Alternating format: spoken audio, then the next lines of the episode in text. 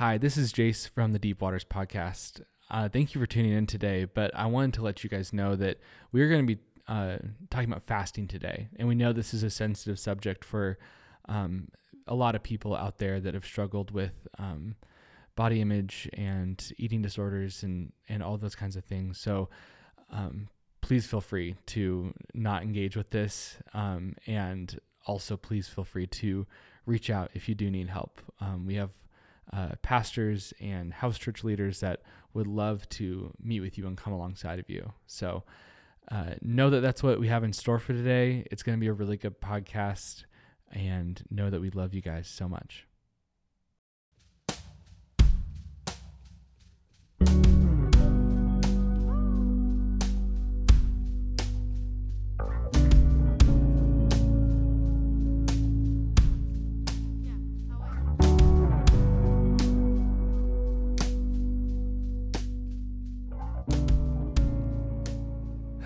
Welcome to the Deep Waters podcast.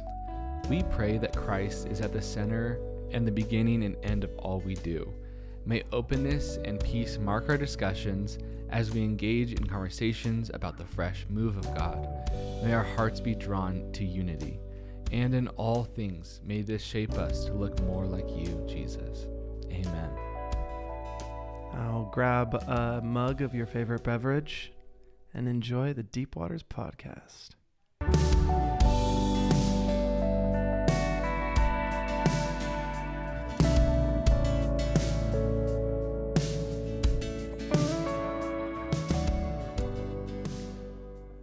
Podcast number nine. That's kind of crazy. Is it already? yeah. Wow, time flies. Next podcast is 10. I don't let just, I'm like, what have, what have we been talking about for nine hours? Before you know it, we'll be at like 50 and I'll be growing a beard. I know. I'll have four kids and it's just going to be crazy. Oh, man. Well, welcome everybody. My name is Jace. I'm Benjamin, and we're so glad to have you with us. Yeah, this is just a beautiful place to talk about God. hmm I'm excited. I'm looking forward to. I realized in the past podcast every week I say that I'm so excited for the topic. So I'm trying to refrain from saying that again. But it's just always a good time to ha- hang out with Benjamin and, and talk about God. So I am looking forward to what we have today. I'm genuinely always excited too. Yeah. It's redundant, but it's truthful. Mhm. Yeah. totally. You you realize I've never done a podcast before. I don't know if that's come across at all. I don't think so. I think we've been quite professional. I hope at least moderately professional. Moderately. I've noticed when listening back to myself that I pause way more in between my words than I realize. Mhm. There's a lot of blank space. so when I listen back, I think, oh my goodness, I speak so slowly. I didn't know that. I like it. It's very relaxing to t- to listen to you talk. Oh, you kind. So I and there are some there are some speakers that talk way too fast that I have to slow down. Mm, so you're not one of those. Okay, good. I appreciate that. And if you're listening to this podcast right now on two times speed, then maybe it sounds normal to you. I don't know. We should talk a little bit slower and lower so then we sound perfect at two times speed. Hello. All right, what are we talking about today, Jace? we are talking about fasting. We did a little intro into the two topics of fasting and feasting last week. Mm. So if you hadn't heard that, I would go listen. Take a pause and go listen to that one first. Um, I don't I don't think it's a big deal if you've ended up here by chance. So welcome. We're glad to have you. yeah, I'm Jace. This is Benjamin. This is the Deep Waters Podcast. and today we're gonna really try to encapsulate fasting as a topic. Yep. Yeah, I think currently, in case you aren't aware, while we're recording this podcast, we're in a 21 day mini season where we've been challenged to feast every day. Feast on scripture, meaning read a bunch of the Bible every day, and then also feast as in celebrate the Lord's Supper at the end of every day. And just celebrate that Jesus is in our midst. And when we started talking about this, Jace, there was this realization like, oh, I wonder if in order to really understand feasting, we have to do a little bit of diligence in the back end and talk about fasting Yeah, for a culture that probably doesn't know all that much about fasting to begin with. exactly. I could be wrong. I, I don't know. I don't think so. And Yeah. I I don't think we like we kind of said at the end of last week's podcast. It's I don't when I think of feasting versus fasting, I think of fasting as something that's like very intentional and um, usually not as fun, and you have to like take away things. And we'll probably answer some of those questions Mm. in, just a little bit. Uh, but I feel like with feasting, it doesn't seem like there's as much intention around it. And so I think we want to really portray that both of these um, activities, uh, rhythms, practices do take intention. You know, I don't I don't Mm. want these 21 days to just be a time of eat like normal and and pray at the end of your your meal, but really yeah, feasting on the word, being intentional about that and then taking a moment like a a nice moment to pause and reflect and pray as a family and then take the Lord's Supper, Wow, which takes intention. that's really good. It's hard to fall into communion. Mhm. And something that's uh, coming to my mind as you say that is, I, maybe I haven't been living with as much intention in this discipline as I would like, and that's actually the case for me. I wish that I was doing a little bit more to celebrate the feasting season. Um, and if that's your case and you're listening to this, we don't want you to feel guilty Oh yeah. or like, oh, bummer, disappointed. I guess um, the analogy that just came to my head is it's like you're listening to a concert, maybe from outside the doors in the foyer of the concert hall. So the sound is kind of muted and you're not really up in the action. And th- that shouldn't inspire guilt. It should inspire, like, oh, this is exciting. There's the music could be even better if I go through the f- doors. You know what I mean? If I Mhm. really Oh, yeah. engage with this concert in its fullness. Um, so That's a good analogy. I like that. I, I I like that because it doesn't inspire shame or disappointment. I hope Yeah. it inspires excitement. Like, wow, if I lean into these discipline disciplines with more intention, Mm-hmm. there's more you know juice to squeeze out of these. That's just going to be life giving. That's so good. Hmm. That is really good. Um, should we talk with start with like some misconceptions about fasting? Is that a good place to start? Oh yeah, I like it. Uh, yeah, I- misconceptions about fasting. Like one thing that I, I hear a lot of people say when uh, if we're in the Lent season or Mhm. something, people will say, "Oh, I'm fasting from social media," Yeah, or "I'm fasting from Netflix. Netflix." that would be a good thing to, yeah, Yeah, to take out of your life Mhm. potentially if you give a lot of yourself to it. Um, uh, that's a common misconception because fasting, according to church history and according to the Bible, always deals with food. So when you're taking Netflix out of your life, that's a great thing. yeah, That's like a form of abstaining or abstinence, but it's not fasting according to the discipline. So if you wanted to get really particular, you shouldn't call giving up soda a fast mm-hmm. or giving up social media or giving up purchasing n- new clothing on uh, your favorite website. I don't yeah, know. no, yeah, it's, it's abstinence. Yeah, Yeah. And Does, when it comes, sorry to interrupt you. No, you're great. uh, with abstinence, is it like fasting in church history? Is it like all food, like for the whole time? Because I feel like now it's Mm. popular. Like for these 21 days that we've been called to as a church, I'm going to fast sugar or sugary foods, which is food. Is that still just abstinence That's according to great. church history? I would say yes. According to church history and scripture, um, if you're just taking sugar out of your diet, that's a diet. It's not a fast. Hmm. And uh, uh, kind of counterculturally, I would say even the same exists for the Daniel fast. We call it the Mhm. Daniel fast. It's really just like a modified diet that is infused with scripture and worship. Yeah, not a bad thing. Not a and not a bad thing at all. Yeah. Yeah, if you're abstaining from Netflix or soda or sugar, that's awesome. Mhm. And it can be a spiritual discipline. Mhm. But I think if we're speaking historically about what fasting means, it's good to do it accuracy and say that fasting is just something where you give up food, period. Or sometimes you give up food and water, Wow. which is like hardcore. I've never Yeah. done that before. I am addicted to water. I I've you can ask my wife. There's been moments where I'll get a lot of gumption and decide to fast everything, and then by like 1 p.m. I break the fast because I like bit off more than I can chew or just Mm. wasn't in the mental state or did it out of like all kinds of reasons. Um, I don't know if it's a good time to share that, but like I have a hard time making it through Yeah. the day without eating Yeah. food. Like it's a hard thing. That's a hard thing. And I Mhm. think one place where there's grace in this is you might be thinking, whoa, fasting zero food or even zero food and water. That's really intense.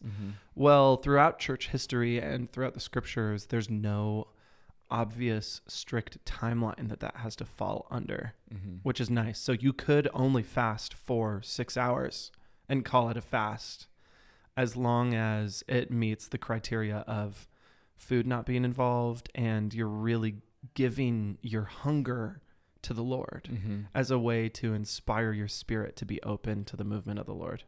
If I'm not mistaken, I think a common fast is like sun up to sundown often in Yes. church history or Jewish tradition. Yeah, you know, I've only learned about this more recently, Mhm. but yeah, the, people talk about the 24 hour fast, and that is common, Mhm. but it's also been very common to just do the sun up to sundown fast. So, Mhm. more like a 12 hour fast where you eat in the morning before the sun rises. And then once the sun is up, you wouldn't eat anymore. Sometimes wouldn't drink at all until Mhm. the sun sets. That's what the early church for a really long time did for the 40 day period called Lent before wow. Easter as a way to fast um, in remembrance of Jesus' time in the wilderness. Mhm. And then, really, I think to amplify the joy of Easter, yeah, um, where you can eat at all times of the day. I love that. That's really I like that contrast. And I'm like, it's that contrast that makes feasting beautiful. It does, right? Like to bring it back around, it's like Man. the holy day of uh, Easter is like a celebration, and we're gonna feast on this day Mm. in celebration of the risen Christ. But there's a moment of, yeah, remembrance. I like that. That's good. And on that note, right before Easter, um, it's been a tradition for a really long time that the whole church would fast on what's called Holy Saturday. Oh, wow. Have you heard of Holy Saturday? I'm assuming it's between Good Friday and Easter Sunday. You got it. okay. Yeah, it's one of those. Uh, you know, I'm showing my Presbyterian colors. If you um, are familiar with the calendar, Holy Saturday is exactly that. Between Wow. Good Friday and Easter Sunday Mhm. is it's the Saturday where you observe Jesus is dead. Wow. Like if you're uh, trying to enter yourself in the story, Yeah. um, that's in between the death and the resurrection, where you Mhm. mourn for a whole day the death of Christ. Wow. Um, which then in turn wake up Sunday morning Mhm. and the resurrection is Yeah. true, then the party's that much harder. You know, how Mhm. much fun is that feast and Yeah. that celebration? Interesting. Mm. Yeah, I've always I've had a, a weird relationship with like the yeah, those like this I've I now that you've said that I've heard of Holy Saturday and I've actually spent it randomly just worked out. I spent a couple uh, holy weeks um, in Guatemala, which is like Mm. super Catholic. Wow. And so they like have all these processions of just like Christ on the cross, Christ crucified, and none of it like they never get to the resurrection. It feels like, wow. and really? it's like it's like it's very somber and like wow. they have kind of this funeral march kind of processional music that they go through the streets. It's it's very pretty, like just as like a human Mm. thing that humans do. It's like very wild, but Wow. um, yeah, they really press into that like somberness, and I don't know, just knowing that he's resurrected, it's hard for me to like get to that place. Wow. That reminds me of a tension I sometimes feel when I see a crucifix. Like you say in a Catholic Mhm. church, I think about Catholic churches almost always have, uh, if you don't know what a Jesus crucifix on is. the cross, right? Yeah, that's Yeah. what it is. It's a big cross with some form of Jesus actually hanging on it, like Hmm. with hardly any clothes, like little loincloth and a crown of thorns and blood dripping down his side. It's like gory, Yeah. you know? And I think, golly, why why is that the center of our worship uh, symbolically in this Mhm. space? But and you know, there's a there's a whole conversation we could have there. But um, I want to have some charity in thinking about those traditions and recognize, wow, what is something that they're doing that my tradition has lacked? Mm-hmm. Because I haven't emphasized the morning of Holy Saturday, for example. That's true. That's a really good. I like Mhm. the way you said that about giving charity. Mm-hmm. That's really good. Um, but to zoom back a little bit to early church, if I Mhm. can, Yeah, please do. the th- there's an early church document called the Didache. Have you ever heard of the Didache? I've never heard of the Didache. Not something that a lot of people talk about. Mhm. Most people don't know about it. Um, but church history claims that this document is something that was written by the 12 apostles in the early church after Jesus ascended into heaven. And it was kind of like an instruction manual of how to live a Christian life. So, teachings on Christian living by the 12 apostles is Mhm. what the Didache supposedly is. Whether the 12 apostles actually wrote it, we, we can never know. okay. But there's teaching in there about how you should pray, and they tell you the Lord's Prayer, and they write it out um, with the words at the end um, For yours is the kingdom and the power and the Mhm. glory forever and ever. Is that where that was added? That was added by the early church. It wasn't added by Jesus in Scripture. Interesting. Isn't that interesting? Yeah. Um, yeah, so it's in the Didache and other places. And then there, the Didache says you should pray the Lord's Prayer three times a day, every day. Wow. Every Christian ought to do that. That's an example of something that the Didache is telling you to do. It's like an instruction manual for Christian living. And within that, there's a bit that talks about fasting. And you can tell they're kind of salty towards the Pharisees because it says, um, don't fast on the days that the hypocrites or the Pharisees fast. They fast on Mondays and Thursdays. Yeah, that's what it was. And so Christians in the early church were commanded to fast Wednesdays and Fridays, which, I mean, what's your first instinct when you hear that? Um, well, obviously the Pharisees have made Mondays and Thursdays very unholy days, so we are not going to fast then. And Wednesdays we wear pink, just like Mean Girls. That's what it, that's what it reminds me of. It just seems a little uh, pity, That's but funny. but on that side, but also it's like, oh wow, we don't do that as a church now. Like the early church, like I mean, there's nothing that says, you know, or recommends we even fast twice a week Yeah. currently. Whoa. I think the first time I heard that anybody ever fasted twice every single week, I thought, shoot, that's hardcore. I know. Like, that's probably only for the really extreme legalistic people. and then I discovered, well, the Pharisees were doing that, but so were all of the early church Hmm. Christians. It was just part of following Christ.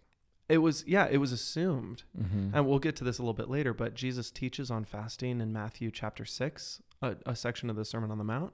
And he talks about fasting in a similar way to how he talks about prayer because he just assumes that all of his followers are doing it. Hmm. Um, which I think it might be healthy for us to feel a little bit of conviction if we don't find ourselves in like a spiritual discipline of fasting. Yeah. Um, and if you listener like me, maybe you haven't fasted almost at all in your whole life. Um, fasting is something that I've just tried to implement more recently within the last couple years Mhm. because of some teachings by a wonderful man named John Mark Comer who has helped a lot in my personal spirituality and also in providing the content for this Yeah. podcast. This is yeah very much shaped by the good old Pastor John Mark Comer. Mm-hmm. We love him. So, John Mark, if you're listening, we love you. uh, um, another episode of church history where the two day a week fast happens is with John Wesley. You've heard about John Wesley, Jace? Oh yeah, Yeah. he's like the um, what's the word I'm looking for? Arch nemesis to Calvin, right, or something like that. Yeah. to John Calvin. that. I don't think that's actually true, but I, that's how like they're in my Bible class in high school. That was kind of That's so funny. said like that. It's I've like these the two like that. trains of thought kind of a thing. I like that. Uh, It, that's probably a bad introduction. I probably just took that off the rails. Yeah, John Wesley's rad, and so is John Calvin. both, uh, I would really admire both John Wesley and John Calvin. They Yeah. did a lot for the church. But both have the first name of John, so you have to Mhm. like, you know, maybe there's a rivalry there. I didn't or just a about. way to remember them. I'm not sure why I had that. That was my immediate go-to. But yeah, if you listener hear John Wesley or John Calvin and think negative thoughts, I would challenge you to not think negative thoughts first, because both of these men have been incredible um, witnesses to Christ. Um, though they're neither of them are perfect, Mm-hmm. just like all the rest of us humans. You know, we're trying our best. Um, but John Ben- Wesley, Benjamin's pretty close to perfect. no, no, no, no, Yeah. yeah. I Listener, take as- note. Yeah. no. Just trying to be as perfect as Jace. John Benjamin. Okay, go ahead.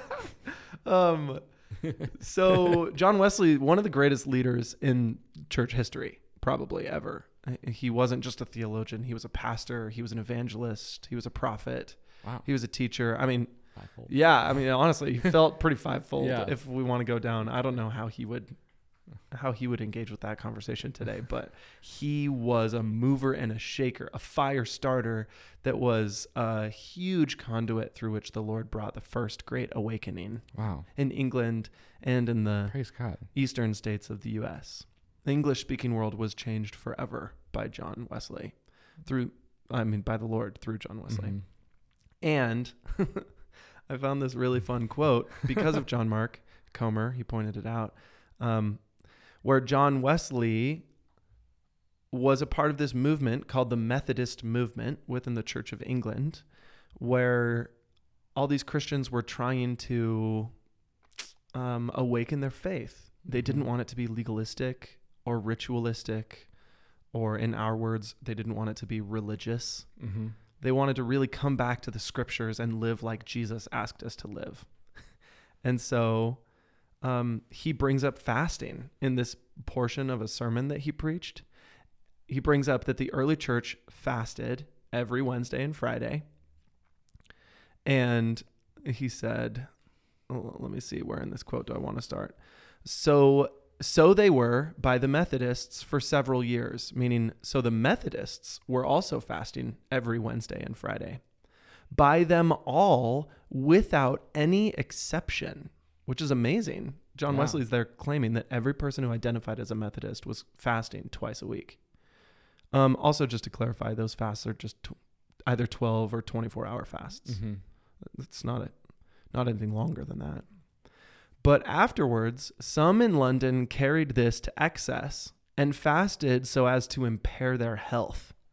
They were fasting a little bit too hard and they were hurting their bodies. um, it was not long before others made this a pretense for not fasting at all. And I fear there are now thousands of Methodists, so called, both in England and Ireland, who, following the same bad example, have entirely left off fasting, who are so far from fasting twice in the week, as all the stricter Pharisees did, that they do not fast twice in the month. Yea, are there not some of you who do not fast one day from the beginning of the year to the end? But what excuse can there be for this? Sounds kind of hardcore. I He- know. he says at the very end of this quote, um, for those who profess to believe in Scripture to be the Word of God, then according to that Word of God, the man that never fasts is no more in the way to heaven than the man that never prays. Shoot. Yeah. Yeah. What are your reactions to that, Jace? Because I. Th- th- that makes me feel like I'm not on my way to heaven. Yeah. I mean that is that is I feel like my immediate interpretation. Um and I feel like I I mean I've gotten to this point where I do so poorly at fasting that I've kind of just given up on it if I'm being honest. Huh. So I'm like, oh, I've like, I were like, you know, I'll try a Daniel fast for what, or Daniel diet for like two weeks and then get sick. And I'm like, oh, it's not for me, you know? But I'm like, I'm like, this is, uh, um, sorry, John, you're talking right to me a little bit. And I, I don't think that conviction is all a bad thing. Mm-hmm. Um, but at the same time, I think it's important to recognize Jesus never commands us to fast, Yeah. uh, at least anywhere in Scripture that I've been aware of. and so there's there's grace here. Yeah. It's not like oh salvation through the grace of Jesus Christ, and when you fast hard Mhm. enough. Yeah. It's like, it's Yeah, still, it goes back to the concert thing. It's like, yeah, you don't have to go to the concert, but it's just going to be better if you go to the concert. Wow. If you go inside the doors and listen to the Mhm. concert fully, you're going to like, to extend that, you like, if you fast, you might be more in tune with the Holy Spirit and what the Lord's Mm. speaking to you. You might be more in tune with your own like desires and those kinds of things. Whoa, So it's like, it's like, yeah, it's like you don't have to, but you're probably going to be better off for it. Wow. Uh, with that, I think we should. That's a perfect bridge into why we fast. Yeah, let's get into it.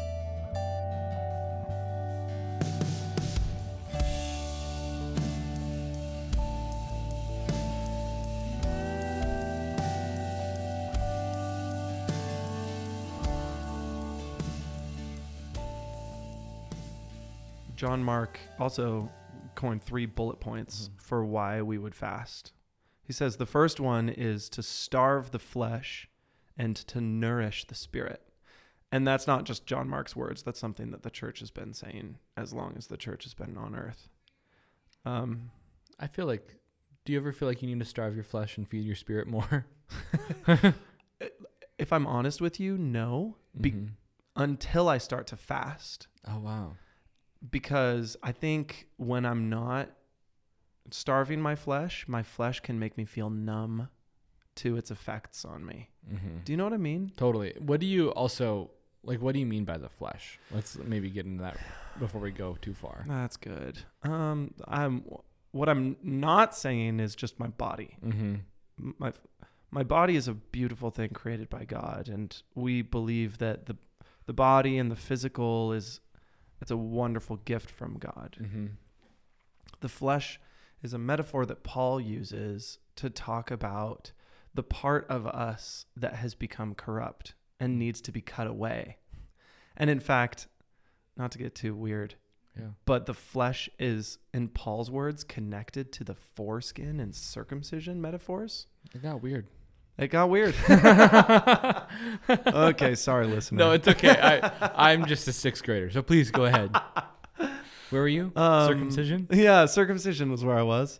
Uh, so that's like this the flesh that's being cut away Mm-hmm.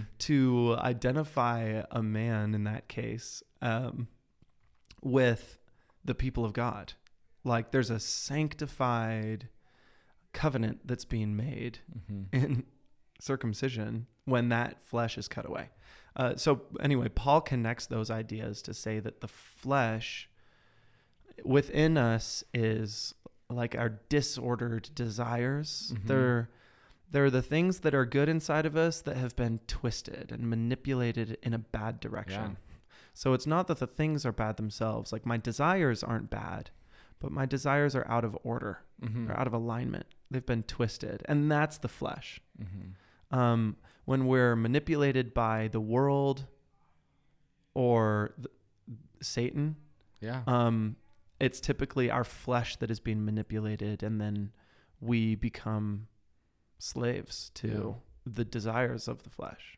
I mean, just to f- flesh this out a little bit, is it kind of like if you know, there's a, I have this desire to grow closer to God, but I've also developed a desire to find rest in scrolling on my phone. You know, Hmm. Yep. and sometimes where I know that, like, I'll come home after a tired day, and I'm all I want to do is rest and veg out but I choose not to do that with Christ in meditation or reading, but with scrolling on my phone or eating something satisfying. And so it's Yeah. like those things aren't bad in themselves, but the fact that I did them out of order before Christ Hmm. would make them a disordered desire. Yeah, I think so. I think Mhm. that's exactly right. Like there's something inside of you that wants to be satisfied, and the flesh says, "Oh, what's going to satisfy that is Sour Patch Kids." Yeah. When in reality, Sour Patch Kids are just a gift from God, but they're not meant to satisfy like a deeper longing in our spirit or our heart if we're discontent or Mhm. something. I don't know if that's a good example, and I don't know if Sour Patches are really a gift from God. I mean, they're probably just horrible for our bodies. Yeah, they're but so they're- tasty. they're delicious. Um, um, so yeah, I think that paints a good enough picture of the Mhm. flesh. No, I that makes a lot of sense to me. and I think what uh, what Jesus, what Pharisees and Jews before him, and Christians since his resurrection have all observed is that when you fast, um, the longings of your flesh become weaker. Like which sounds ironic, doesn't it? Like Mhm. it sounds a little backwards. You'd think, oh, if I'm going to stop eating, my tummy's going to growl and my hunger is just going to be amplified, Yeah. which that's very true. If you've never fasted, it hurts. Mm-hmm. Hunger is painful.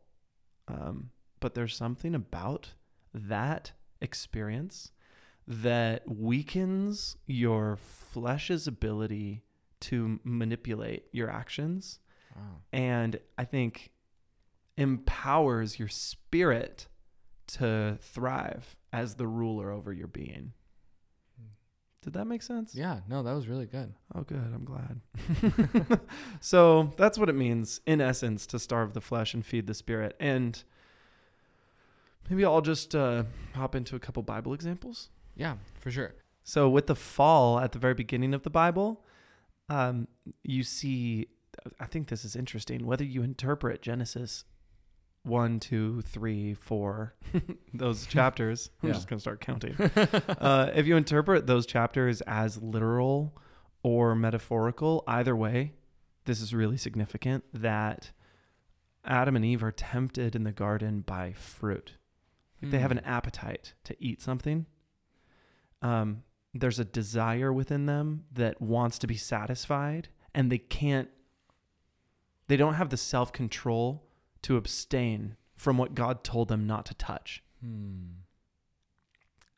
Maybe that's really obvious, Yeah. but I think flushing it out like that is helpful for me to realize, like, oh, self control is involved in the fall, and self control is involved in my life all the time. Whether it's with a really delicious looking cheesecake that I would love to eat all of, yeah. or Instagram feeding me reels that it knows I'm going to love, and then realizing that my time has just zipped away, or even like I have a desire sometimes to speak less than honorably about people behind their back. And that desire, it's like an itch that wants to get scratched, you know? Um, and I don't always have the self control to hold myself back from giving into that desire. Yeah. That's the flesh winning in those scenarios. Wow. I've never looked at the fall in yeah, thinking about fasting like Hmm. that. That's really interesting. But Isn't it's yeah, it? it's like completely in line with why fasting would become a practice over the millennia, you know? Huh. It's Yeah. like that's like the origin story of our disordered desires. Exactly. And then the the cool Jesus link to that is when Jesus goes into the wilderness uh, in Luke chapter four and in Matthew, excuse me, in Matthew chapter four. Um, it says in Matthew that he was led into the wilderness by the Spirit to be tempted by the devil, which is another podcast in of itself. What's going on there? Yeah. Why would the Spirit lead him into temptation? Mm-hmm. Um, but whatever is happening there, Jesus goes to fast for 40 days. Um, doesn't eat anything, just hanging out in the desert. Wild. Would have been absurd. you know, how Yeah. hungry he would have been. Totally. Uh, I learned that there are only three times in the Bible that people fasted for 40 days. Jesus is one, Elijah was one, and Moses. wow. Kind of interesting. Like the one that symbolizes all the law, Moses, and the one that symbolizes all the prophets. And then the one who fulfills the law and the prophets, Jesus, all fasted for 40 days. Wow, that's amazing. Were they the three that were on the Mount of Transfiguration as well? Yeah, they were. Wow. That's cool. Very So cool. there's, uh, and yeah, that's told to us in the Gospels, just like this story is. So that's, um, I think, a link that we're trying to pick up, that hmm the authors are trying to get us to pick up. Yeah. Wow, that's really cool. Is that fun? Mm-hmm. So, anyway, do with that what you will. But Jesus is in the wilderness and he's wicked hungry. And then Satan comes and starts tempting him. And the first temptation is turn these stones into bread. You know you're hungry. Yeah. So Satan starts to tempt him with food, satisfy your physical desires. Mm-hmm. And then the other temptations are about power and glory. Just like prove to everyone that you're the son of God. Mhm. If you are, Yeah. prove it. You know. And we could unpack that for a really long time. But the point I'd like to make is simply this. Jesus fasted for 40 days before this grand temptation. He if we're following the rubric of starving the flesh to feed the spirit, Jesus was at the height of spiritual strength Hmm. going into these temptations. Yeah. He had prepared himself to abstain from these temptations. Um, and fasting was a part of how he chose to enter into that test to make sure that he was ready and capable of doing it. Mm-hmm. Is that interesting? I haven't framed it quite like that before. And also, this is one of the first things that Jesus does to to launch his ministry. Mm-hmm. He launches his ministry out of a place of fasting and then passing a test that no human before him had ever passed. wow. That's really cool. That's amazing. Hmm. So there's the fulfillment, and fasting is involved in the fulfillment of this test of self control. And then again, um, a couple chapters later, when Jesus is preaching in the Sermon on the Mount, Matthew chapter 6, he- Jesus brings up prayer, fasting, and giving to the poor as three of the most essential disciplines. Hmm. And um, this is the part where we typically g- get some kind of funny church culture around fasting. Like, I don't know if you feel this way, Jace, but sometimes when I fast, I feel like I can't tell anyone. Like, I have to be super secretive about it. Mm-hmm. Because Jesus told me to still dress nice and not to complain and to Yeah, put oil on my head, I think his words were. Mm-hmm. Um, and Jesus' point there, I think it's important that we recognize Jesus' point there wasn't to say, hide your fast and don't tell anybody just because you should never tell anyone when you fast. mm-hmm. I think the, the heart of his message was don't be boastful about your spirituality. Yeah. If you're self righteous by the way you pray, by the way you fast, by the way you give to the poor, then you're missing the heartbeat of the discipline. That makes sense because I do feel like it's like this secretive thing is how I feel like I remember being it taught. You know, it's like fast, but don't tell anyone you're fasting. You know, it's like well, the whole church is doing a 21 day fast. Well, it's like well, you're the only one. You know, well, you can't talk about it with each other then. yeah. The first rule of fasting is don't talk about fasting. exactly. Uh, oh, and so that's kind of what it's become. mm-hmm. It's kind of funny.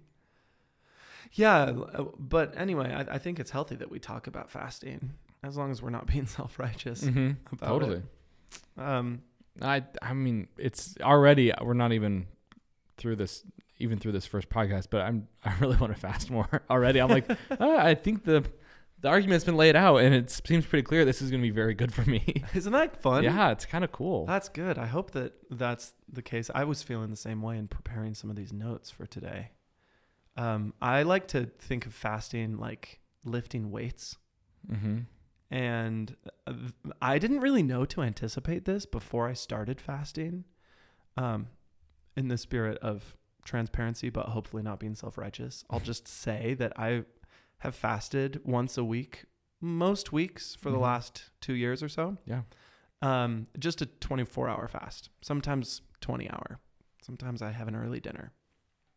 Yeah. Don't hate me. Sometimes, like last week, I broke his fast and by inviting him to lunch. so it's like, Which was a great lunch, by the way. I'm sorry. Falafel burger blew my mind. Mm.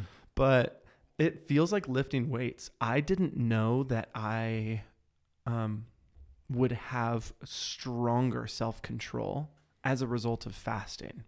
Wow. And what I mean by that was things that felt like temptations I had a harder time abstaining from. Once I started fasting just once a week, then all week long, I felt more capable of saying no to every temptation that came my way, whether it had to do with food or anything else. Yeah. Um, that was fascinating to observe in myself. Like, I didn't even look for that, it just kind of bubbled up out of me. Um, and I say it's like lifting weights because you'll notice if you fast and if you're like me, you'll probably get hangry or impatient Yeah. or you'll start to feel grouchy, Mm-hmm. you know? I get mentally foggy in the afternoon if I don't Mm. eat. Yeah. Yeah, which is hard because then I just get frustrated and yeah. And you think, man, I just want to eat and I'm like angry at people in traffic and ah. but Ah! and, ah, that's the best way I could describe that feeling. mm-hmm.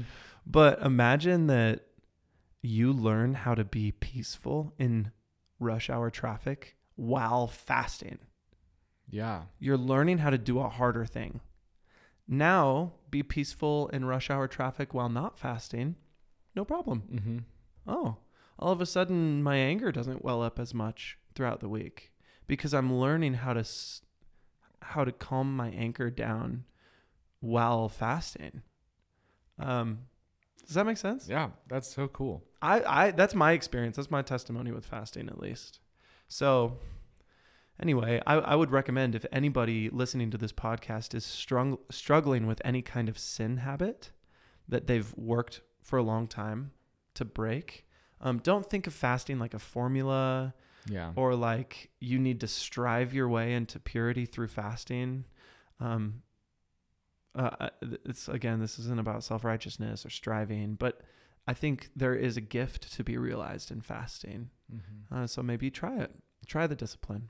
Absolutely. I mean, last week Mhm. you even talked about, um, like Greek philosophers realizing that this works for their their Yes. own vices and stuff, and I'm like, that's amazing. Like, I even, yeah, I'm like, it just, I think it just is a tool that we Mm. can use as well as a beautiful spiritual practice. It's good. Yeah. I, I am not a brain scientist, but I think there is science behind what happens to our brain chemicals when we're fasting Mm-hmm. that actually starts to sharpen our minds That's amazing. over enough time. Well, as a brain scientist, I can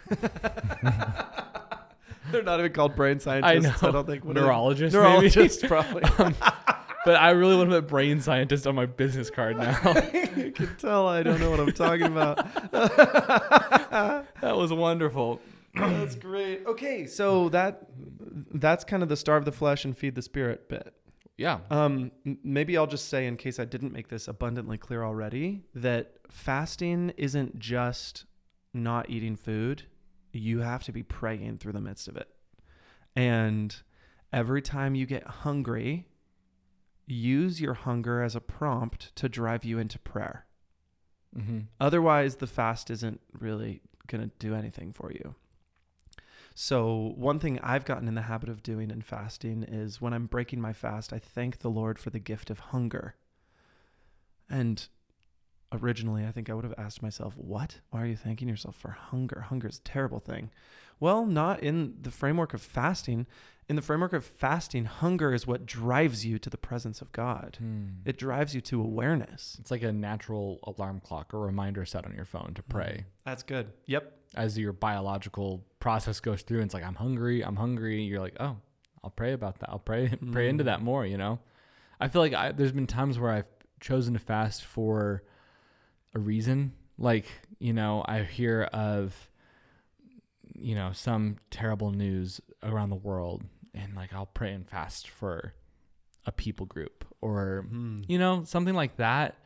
And but it's just like a way to also remind myself to pray because i you know life gets busy and or uh, you know a friend gets sick and i'll fast and pray and um is that is that a common thing throughout church history too? Yeah, absolutely. that's not just like something that we've made up recently no, it seems like prayer and fasting are always talked about right together they really are, aren't they? If you're talking about fasting, you can't avoid talking about prayer, mm-hmm. or else fasting isn't actually happening.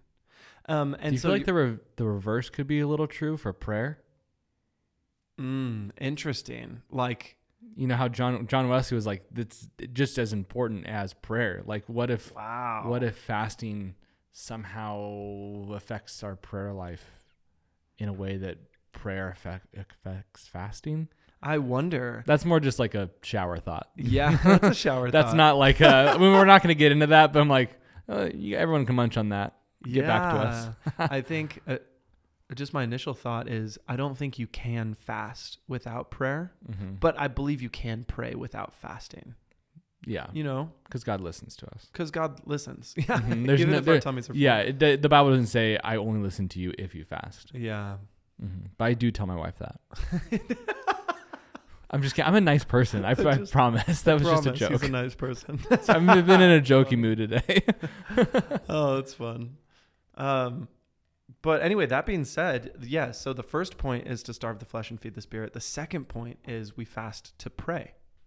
So, um, th- th- there are a bunch of different kinds of prayers that we see throughout scripture. This Mhm. isn't just church history, it definitely is church history also, but I'm going to bring up um, verses throughout scripture, Please do. rapid fire. Yeah. John Mark, in his work on fasting, talks about five different ways that people pray during fasting um, in the scriptures. The first one is prayers of repentance. Um, so you see, like, all of Israel has gone wayward and started worshiping idols.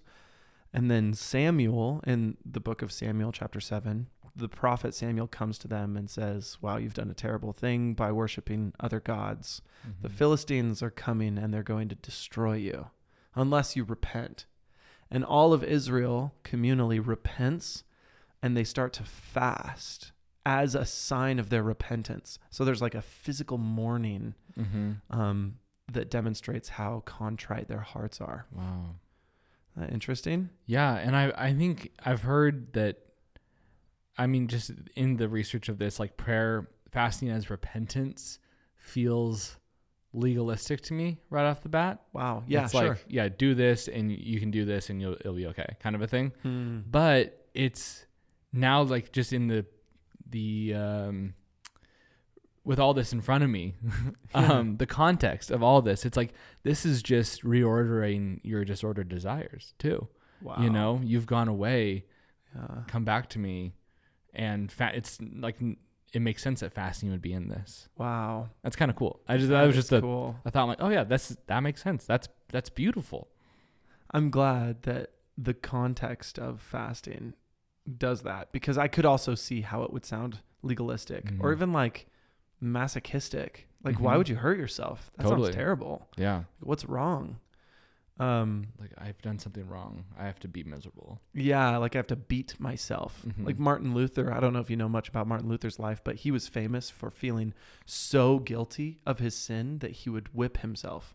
Monks would do that. Wow. He wasn't the only one. Um, like they'd like actually really hurt their bodies as a way of um, disciplining the flesh, and that I would say definitely veers in the like extreme end of Yeah. like not okay.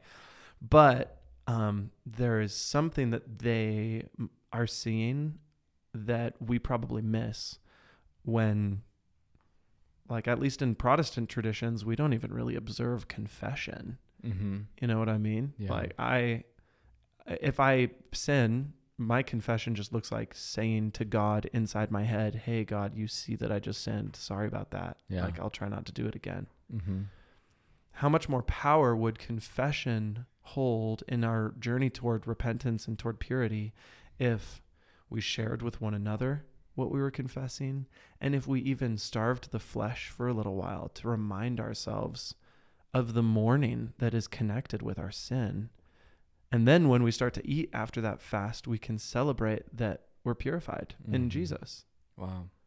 That is Mm. really pretty. Like a really beautiful practice. It's That, not pretty. yeah, I really like that. I like the word pretty. It's like Psalm 51, David says, um, The sacrifices of God are a broken spirit, a broken and a contrite heart. Oh God, you do not despise. That was right after he committed that terrible sin where he slept with his friend's wife and then killed his friend. Yeah. Um, if you don't know the story of David and doozy. Bathsheba, Yeah. doozy. Yeah. So he should feel contrite about that. Like that was messed up. And um yeah, I think we have some wisdom probably to learn in that uh, John Calvin coined these words, speaking of the Johns, coined these words that in repentance there is a step of mortification, which Oh. comes from the f- same word like death, Mm-hmm. mortified, mortification, and then vivification, which is a fun word to say. That means like coming back to life. Oh wow. Like in every repentance, there is a death and a rebirth. And that rebirth isn't really a rebirth if it isn't dying first. Wow. Yeah, that is something I feel like we've lost in I mean, not all of Protestantism, but definitely the veins of the church that I've grown up in. It's just Mm. it's yeah, it's a lot more focused on how to just not feel like you have a broken heart because God's going to comfort you. Hmm. But there's times when we've done our done wrong ourselves and it's okay to kind of sit in that Hmm. and it is probably for the better in the future that you've like sat with that and fasted and and mourned what you've done so that moving forward it's more impactful. Wow. Yeah. Yeah. And your forgiveness feels real. Yeah. And not that you weren't forgiven beforehand. Yeah. Or like by doing this, you're more forgiven than if you didn't. You know, like that's not what we're saying at all. Right. I'm glad you said that. That's Mhm. key. You are absolutely forgiven by the blood of Christ. Whether you fast or not doesn't change that. hmm Yeah. But it, it helps you to realize it more. If we want to overcome our fleshly desires and our disordered desires, I mean, I could even say quicker, you know, in your life, you know, Yeah. and become Mhm. more sanctified and more like Christ, it's going to take effort. Yeah. And this is that effort uh, in that sense, you know? Mhm. I think that's holy. I don't Mhm. think that's legalistic. Totally. Um, just really quick, there are other times like King Ahab, one of the worst kings in all of the Bible, fasts and prays, tears his clothes, starts to wear burlap, which is just a weird thing that people did back then when they were mourning. And even though he was such a horrible king, the Lord says, I will not destroy you in your generation Wow. because of his repentance and fasting is a part of his repentance also in the the ritual the day of celebration of the day of atonement it's not really a celebration i called it a feast day last week and Mhm. that wasn't right either uh, like it's a Jewish holiday. yeah holiday is probably a good word for it it is a holy day it's a day Mhm. set apart um uh, you can read about it in leviticus 23 where everybody fasts for the whole day in Israel. Um, and also, they don't work. So it's a Sabbath and a fast day. Um, and the whole day, all you do is mourn and repent for the nation's sins from the past year. Wow. Isn't that wild? That's so wild. And then, you know, the the thing with the goats happen, and like one is killed and one is sent in the wilderness, the scapegoat, and then the the nation is forgiven, and then you Mm. celebrate and move on until you have to do it again next year. It's as a ritual of reminding you that sin has to be atoned for. Do you ever feel like all of our holidays have been just overtaken by meaningless crap? I feel like all the these these things in the Old Testament are just like beautiful markers that we have completely forgotten. Not that we're supposed to follow the law, but like yeah. that's just that's powerful. Yeah. Like if we all did that, there's just like who actually celebrates President's Day? exactly. what does that even mean? Yeah. I'm like that's just that that moved me. That was really cool. Wow, I'm glad. Praise God, honestly. Hmm. Okay, so the first way to pray through fasting is repentance. hmm Next, grief. Not on a cheery note here, are we? Yeah. um, I don't know if you have experienced anything so terrible in your life that you felt like you needed to do something in your body to process it. Um, I have, unfortunately, and fasting has helped. hmm and it's something that people in the scriptures do. Like David's told that his son is going to be killed for his sins, and he mourns. A part of his mourning would have been fasting, um, and that's a that's a process that actually helps you, like process your grief, hmm so that you can move on rather than bottle up your emotions. For sure. I, I could totally see how that could Mhm. help, you know. I mean, I feel like there's been things that I've done that weren't fasting that have helped with grief and Yes. so I'm I'm like i only say that not to like discredit this, but just like there's also like there's a lot of ways to help with this and this is just another good avenue. Very good. Yeah. It's not Sorry. the only like if you can't process grief unless you fast, that's a lie. Yeah. Right, I was just like reading I'm like wow, I feel like rather than to suppress or bottle up my emotions, like there are, you know, you could take silence and solitude and just sit with those emotions Yeah. and or journal or pray or there's a lot of ways, but Mhm. see a therapist. um see a therapist honestly. yeah. Um all the ways that the Lord's given us. But yeah, I could see how fasting would connect you with those emotions hmm deeply. It's like a way for your body to grieve because it feels this visceral pain.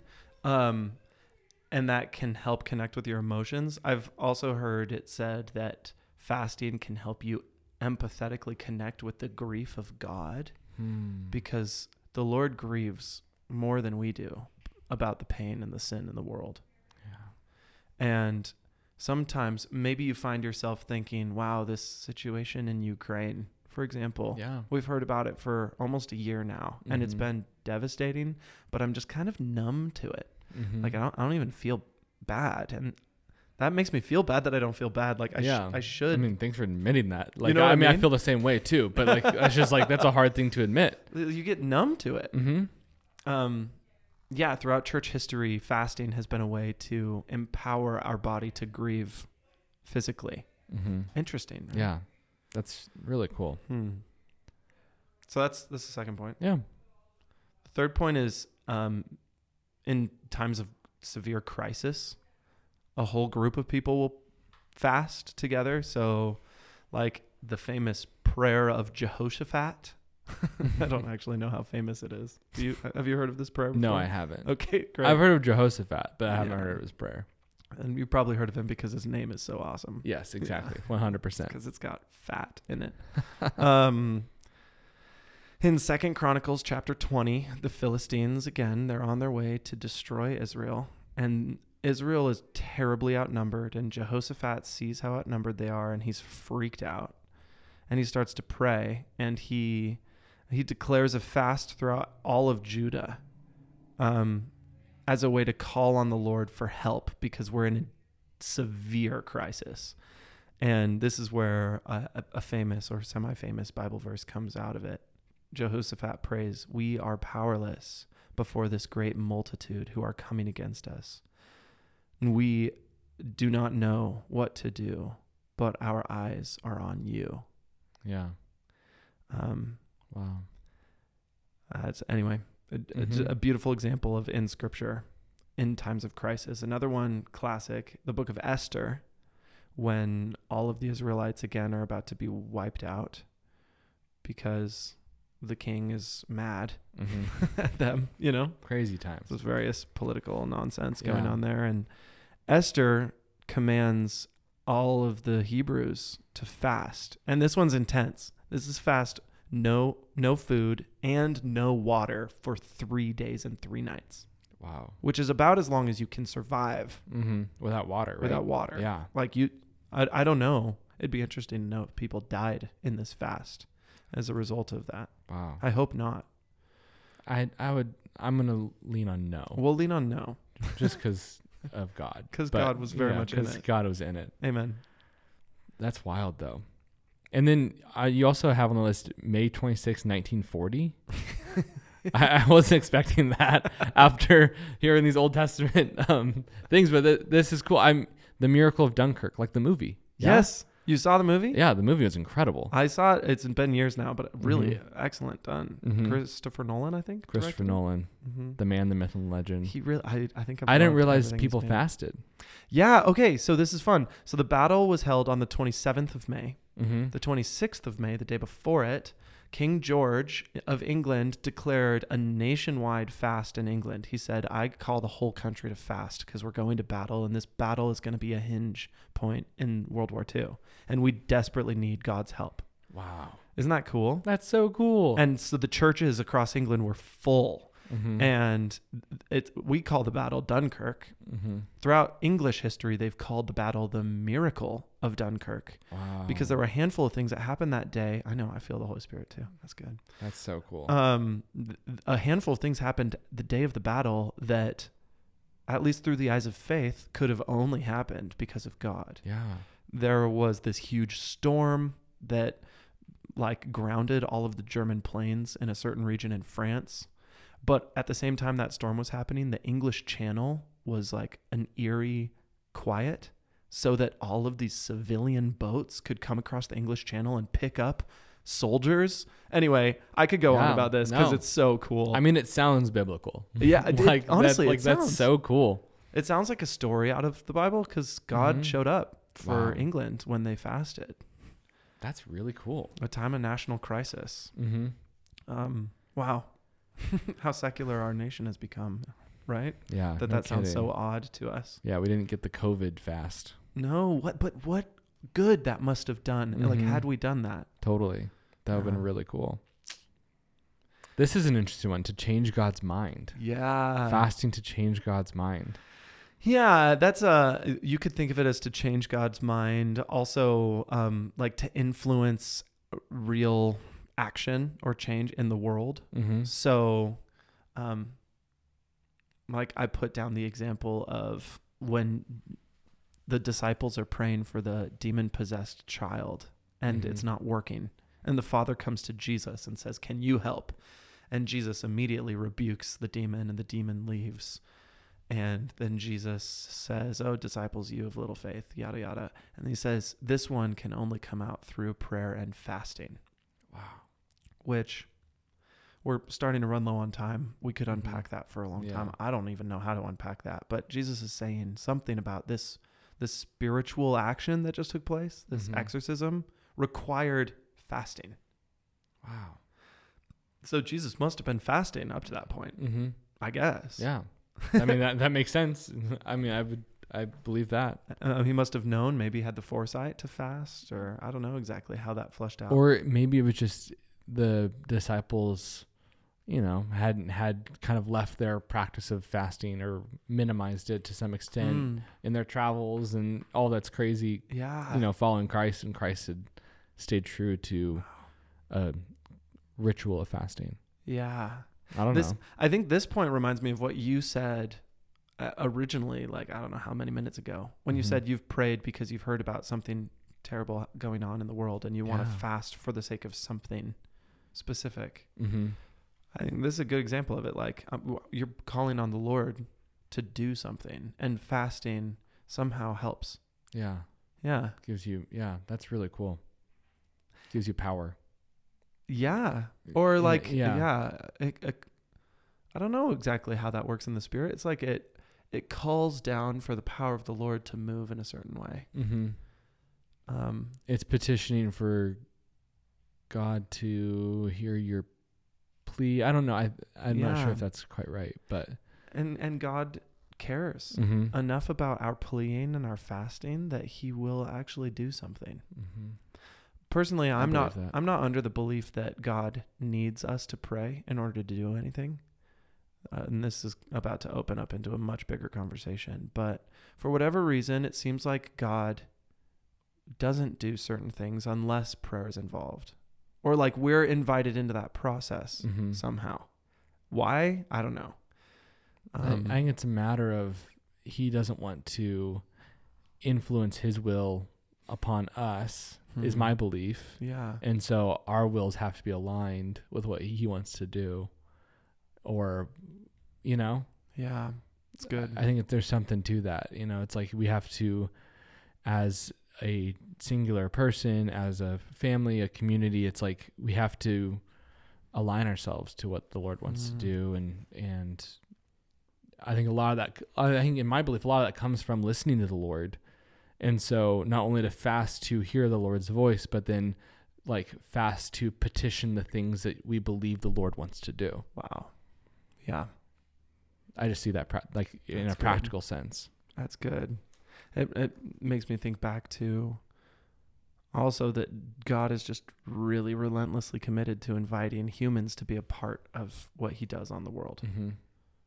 Prayer is a, prayer is an aspect of that. Absolutely. Absolutely. Hmm.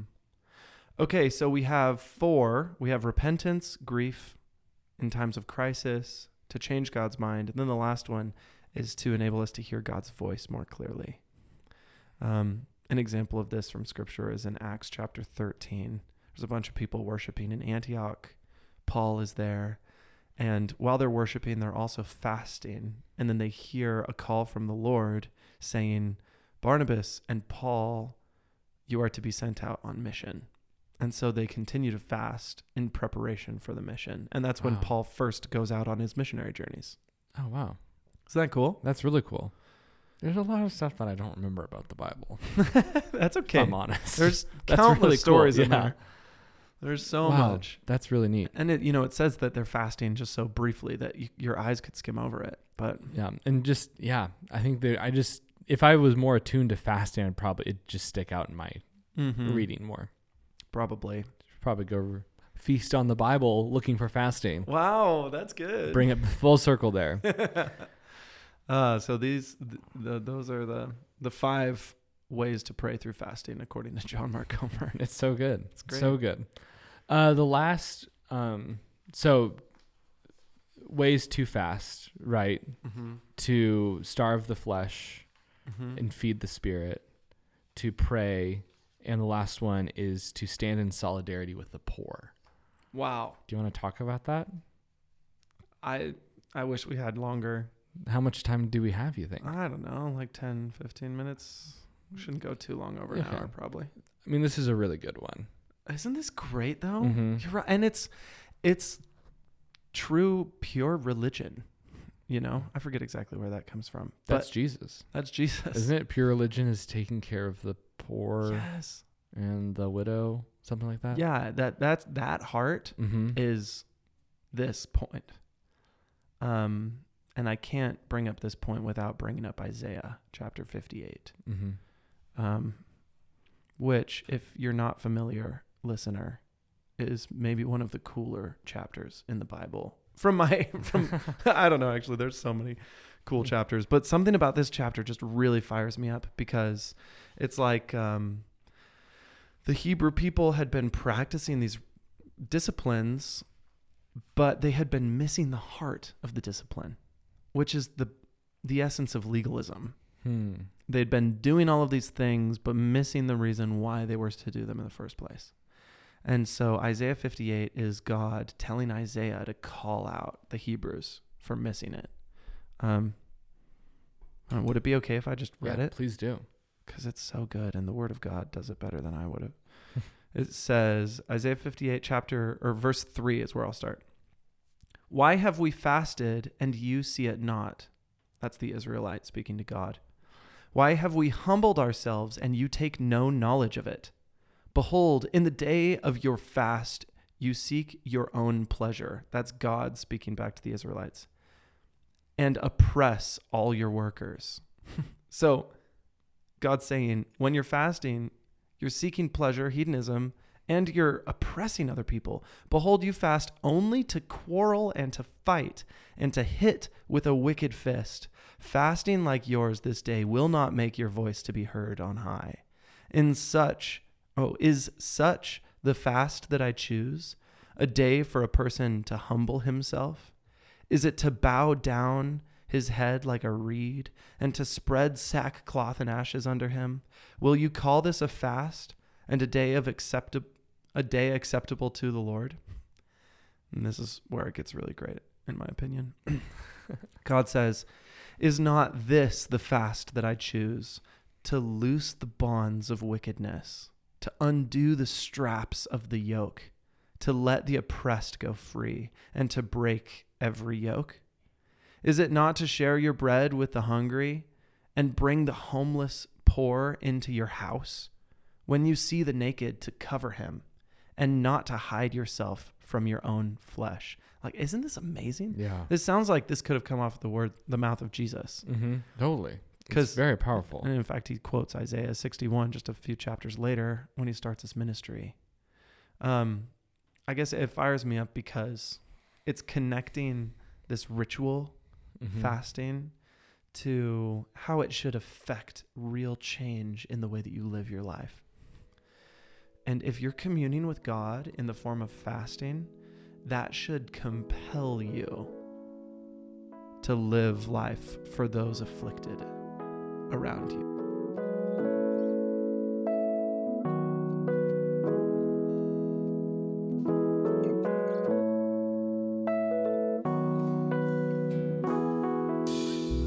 This is beautiful. And I mean, I say beautiful all the time, but scripture is beautiful. We already touched on that earlier.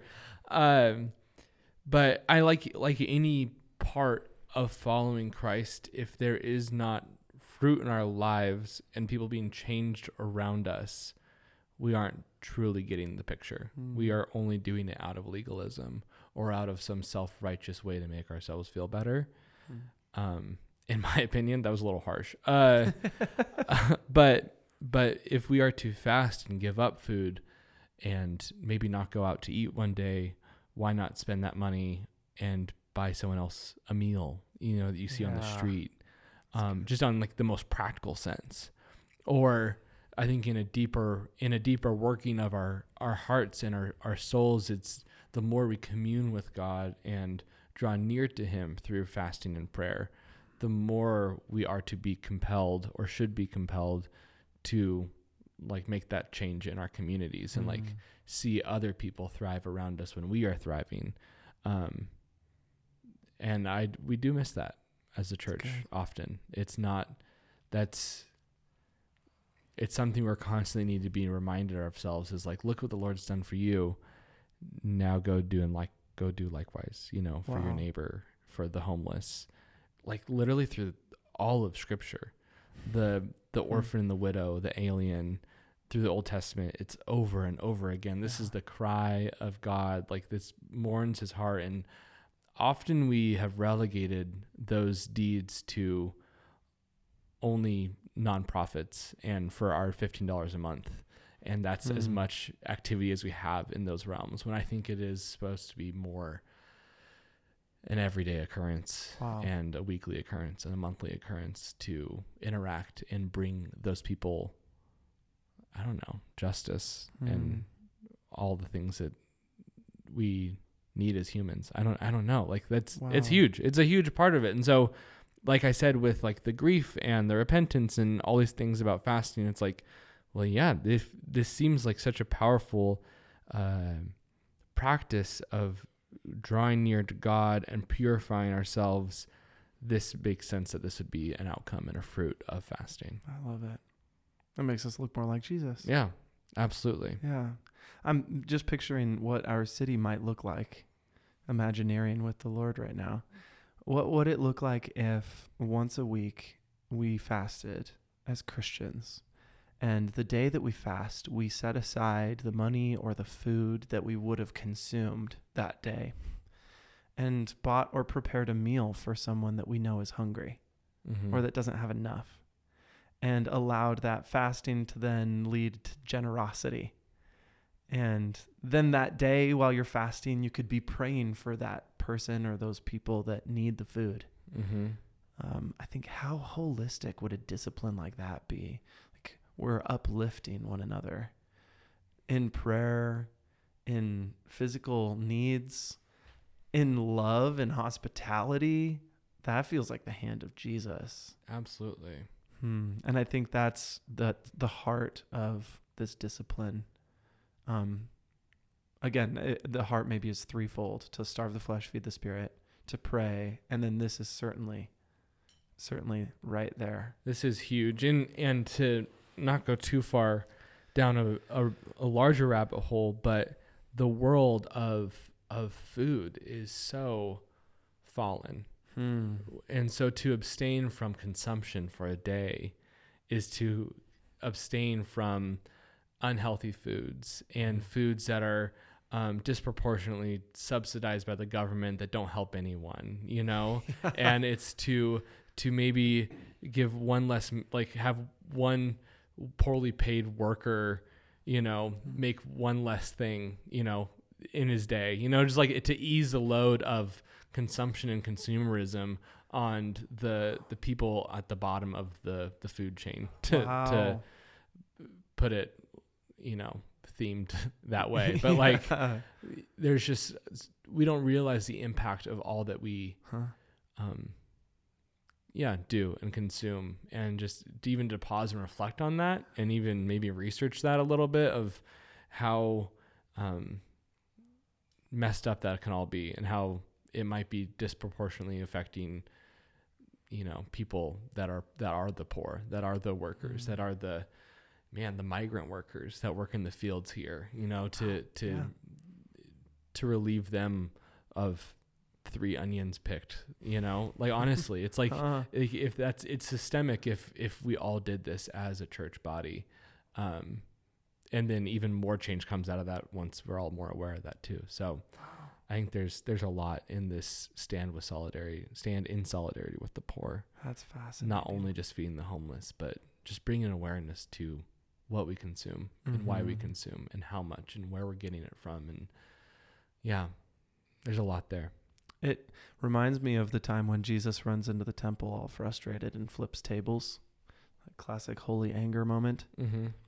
Because there were ritual practices that were happening at the temple that I think uh, at the surface weren't bad. Mhm. You know, people were purchasing animals so that they could go fulfill the law and sacrifice those animals. But the way that the money changing was happening was inherently inflating prices so that the religious elite could make money off of the poor. Mm-hmm. Um, so it wasn't even the selling of the things at the temple. It was the fact that it was taking advantage Yeah, of people it was taking advantage of people. Mhm. Uh, in the name of Jesus, nonetheless. Yeah, like in the name of yeah the Lord Mm-hmm. and the the work of the temple, in the in the name of the law of Moses, in the name of the holy temple where Mhm. the presence of God is meant to dwell. Like Yeah. that. That's so backwards that of course Jesus is going to flip those tables, you know. Wow.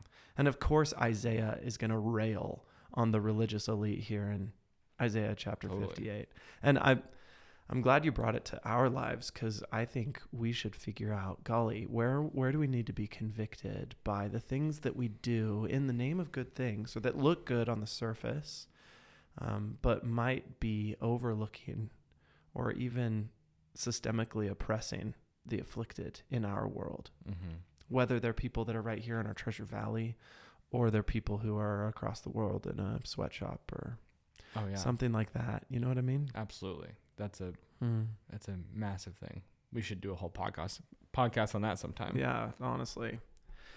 Oh, this is good. I think uh, maybe one more point I want to make on that to stand in solidarity with the poor is, at least for myself, I speak from a very privileged position. I Mhm. have never had to skip a meal because I didn't have the means to eat. You know what I mean? Mm-hmm. I Yeah. realize I'm saying that a lot lately. You know what I mean? uh, I have friends who are not so privileged, mm-hmm. uh, especially having lived in the developing world in a few different countries. I have friends that praise God for the gift of one meal a day sometimes. Other times they go all day without eating, and they're not fasting as a discipline. They're fasting because they have no food.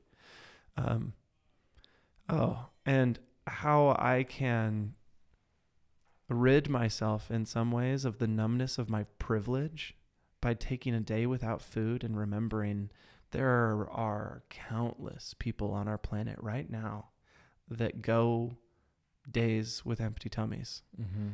and they deserve my prayer and they deserve my solidarity and my presence in one form or another.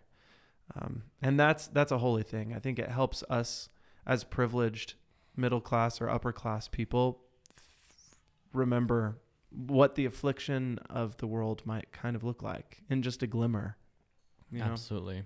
That's a very good point.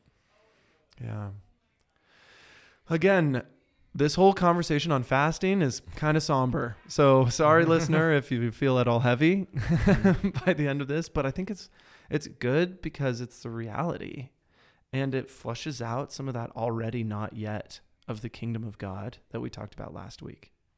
Um, and I think it's fun when I was reading the Didache and they were talking about what days to fast one thing that was really important to them is that they never fasted um, for their 24 hour fasts, at least on Sabbath or on Sunday.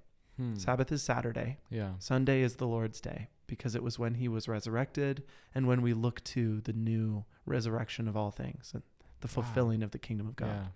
Those days are not fast days, those are feast days. Those are days when the church parties. They celebrate. They they invite the outcast into their home and they break bread and they play music and they laugh together.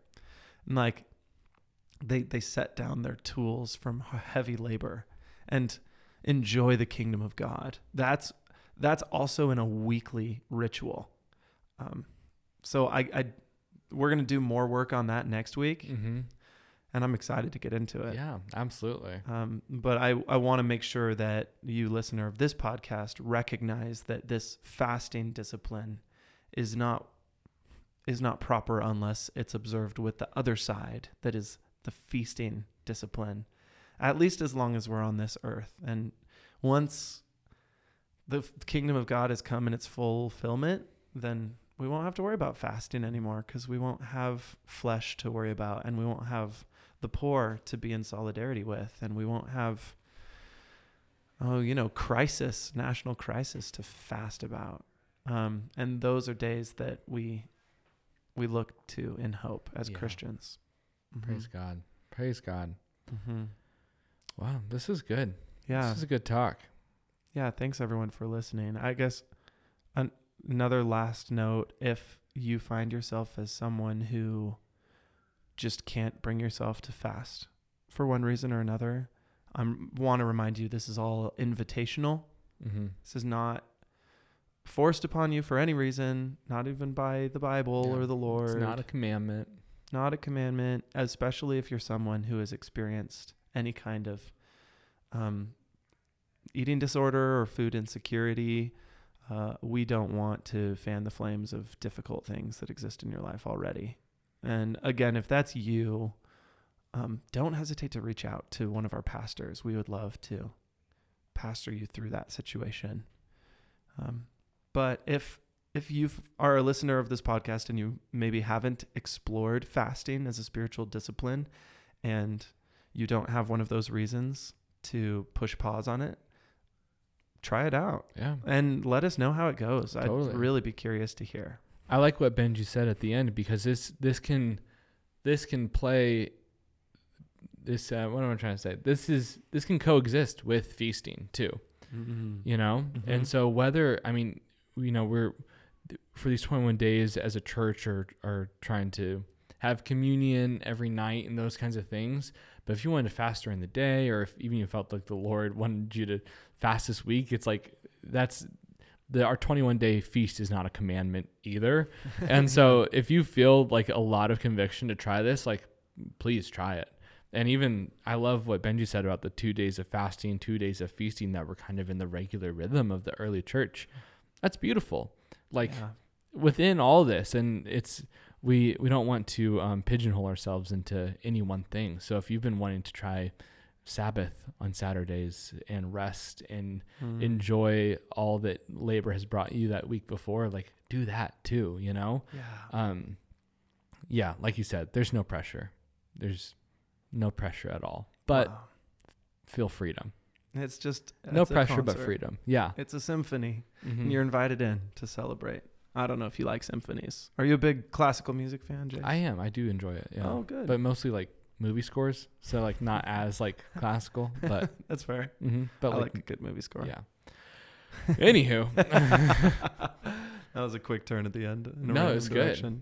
i i cried when i saw my first like live symphony Wow, It- did the you? boise philharmonic oh, that's beautiful. they opened with the raiders march from from uh, indiana jones and i cried it was so wow, beautiful It the gift really of cool. music. Thanks, Mhm. Jesus, for that. I know it's good stuff. I cried in London. I was so privileged to see Les Mis, not a symphony, a musical with orchestral music, and Mhm. it was moving. I'll tell you. It's an unreal story Oh my goodness. about forgiveness and redemption, and it's a holy story. yeah, we should do a podcast just on that All someday. right, sounds good. We should just we do sing it around the office sometimes. I will be honest. One day more. oh, so until that one day, friends. Thanks for Wow, tuning in. Good tie-in. That was great. We love you. Thanks for listening. Uh, the Deep Waters podcast is something that we record because we want to glorify God in everything that we do and provide content to hash out stuff that our church is going through. So hopefully this has helped you hash out what fasting is and could look like in your life. And if you have any questions or comments, or if you'd want to figure out what it looks like to get plugged in at River House, feel free to reach out to us at deepwaters at riverhouseministries.com. Calm. I always think it's org. It's Mhm. com. Please reach out. It's not biz. I miss you. It's not gov. I miss you. All right. Thanks, friends. Love you guys. Bye.